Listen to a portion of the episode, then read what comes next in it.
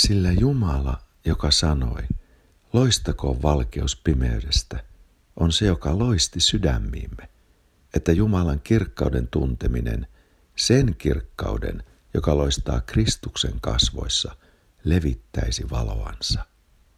Näin valtavasti ja suloisesti meille ilmoitetaan toisen korintolaiskirjeen neljännessä luvussa.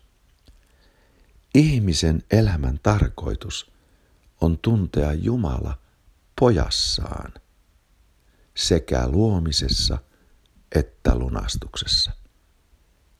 Jumala loistaa Kristuksen kasvoissa.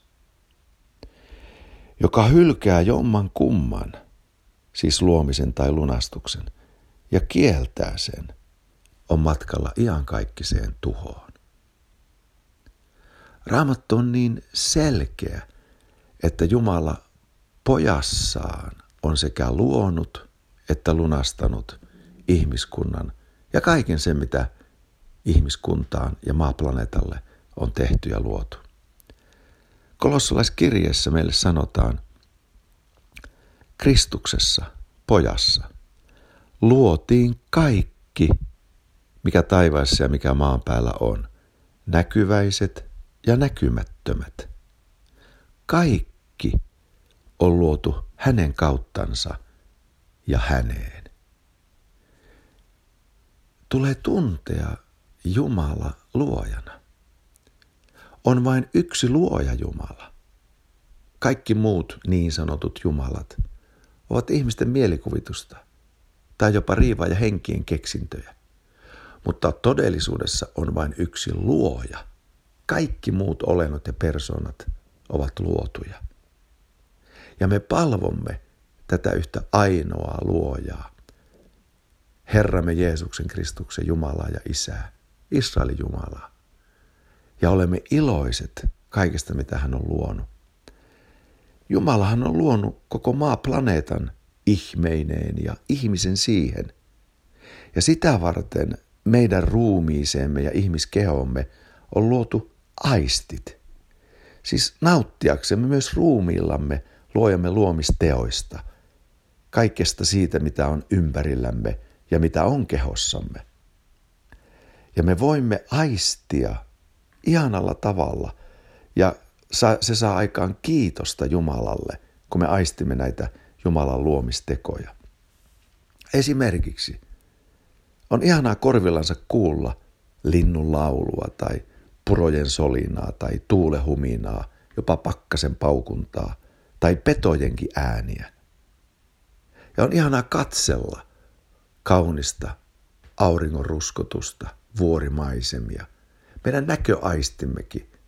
Se on ihana lahja niin, että voimme olla mukana tässä luojamme luomisteoissa nauttiaksemme ja kiittääksemme Jumalaa niistä. Meillä on makuaisti nauttiaksemme Jumalan luomista, luomakunnan teoista, ruuista, hedelmistä, kaikesta mikä kasvaa. Ja meillä on kehossamme muitakin elimiä, joiden avulla voimme nauttia mielihyvää Jumalan niille tarkoittamissa ajoissa, paikoissa ja teoissa. Raamattuhan sanoo meille näin Timoteuskirjeessä – ensimmäisessä Timoteuskirjan neljännessä luvussa. Kaikki, minkä Jumala on luonut, on hyvää, eikä mikään ole hyljettävää, kun se kiitoksella vastaanotetaan, sillä se pyhitetään Jumalan sanalla ja rukouksella. Eli Jumalan sanasta me tutkimme, mikä on hyvää, mikä on Jumalan luomaa. Ja sitten rukouksessa annamme siitä kiitoksen hänellä. Me emme ole niitä, jotka kieltävät Jumalan luomia luvallisia nautintoja, siis ihmiskehossa tunnettavia nautintoja. Me emme ole niitä, jotka kieltävät menemästä naimisiin ja nauttimasta ruokia, mitkä Jumala on luonut niiden nautittavaksi kiitoksella, jotka uskovat ja ovat tulleet totuuden tuntemaan. Totuus on siinä, että Jumala on luoja – ja häntä tulee kunnioittaa ja palvoa luojana. Ja hän on luonut kaikki poikansa kautta. kiitos Jumalalle. Mutta ei ainoastaan, että hän on luoja, mikä on sinällä jo valtava asia. Tunnistaa Jumala luojana, antaa hänelle kunnia luojana. Mutta hän on lunastaja. Vielä kolossalaiskirja sanoo, Kristuksessa, siis pojassa, meillä on lunastus, syntien anteeksi saaminen. Tämä luojamme tuli ihmiseksi. Sana tuli lihaksi. Asui meidän keskellämme. Teki teltta majansa ihmisten keskelle. Jumalan poika Jeesus on tullut ihmiseksi. Hän on Jumala ja ihminen. Jumal-ihminen. Sitähän me näin joulun aikana erikoisesti mietiskelemme. Kuinka Jumala oli Kristuksessa. Kuinka Jumala tuli ihmiseksi. Kuinka sana tuli lihaksi. Isän luonnosta ennen aikojen alkua syntyneenä Jeesus Kristus on Jumala.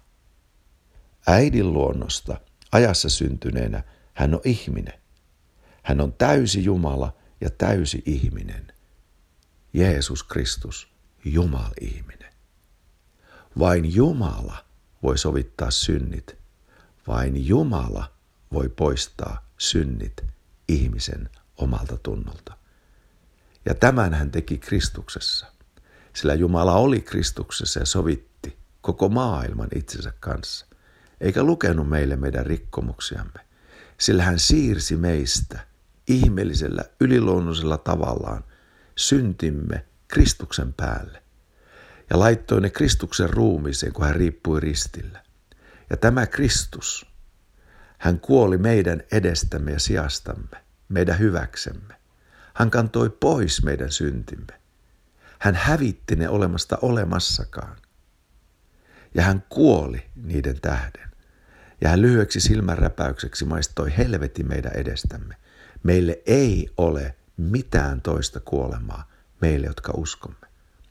Ja kun Jumalan poika haudattiin, niin meidän syntimme ja vanha ihmisemme haudattiin yhdessä hänen kanssaan.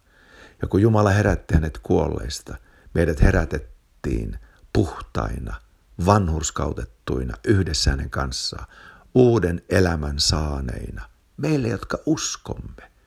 Me tulimme osallisiksi hänen ylösnousemuselämästään ja hän siirsi meihin poikansa elämän pyhässä hengessä. Ja nyt tämä sama pyhänki, joka oli Jeesuksessa, huutaa meissäkin, Appa, Isä, meidän luojamme ja lunastajamme puoleen. Halleluja. Me palvomme Jumal-ihmistä, Kristusta Jeesusta, avoimesti ja vapaasti tänäkin joulun aikana.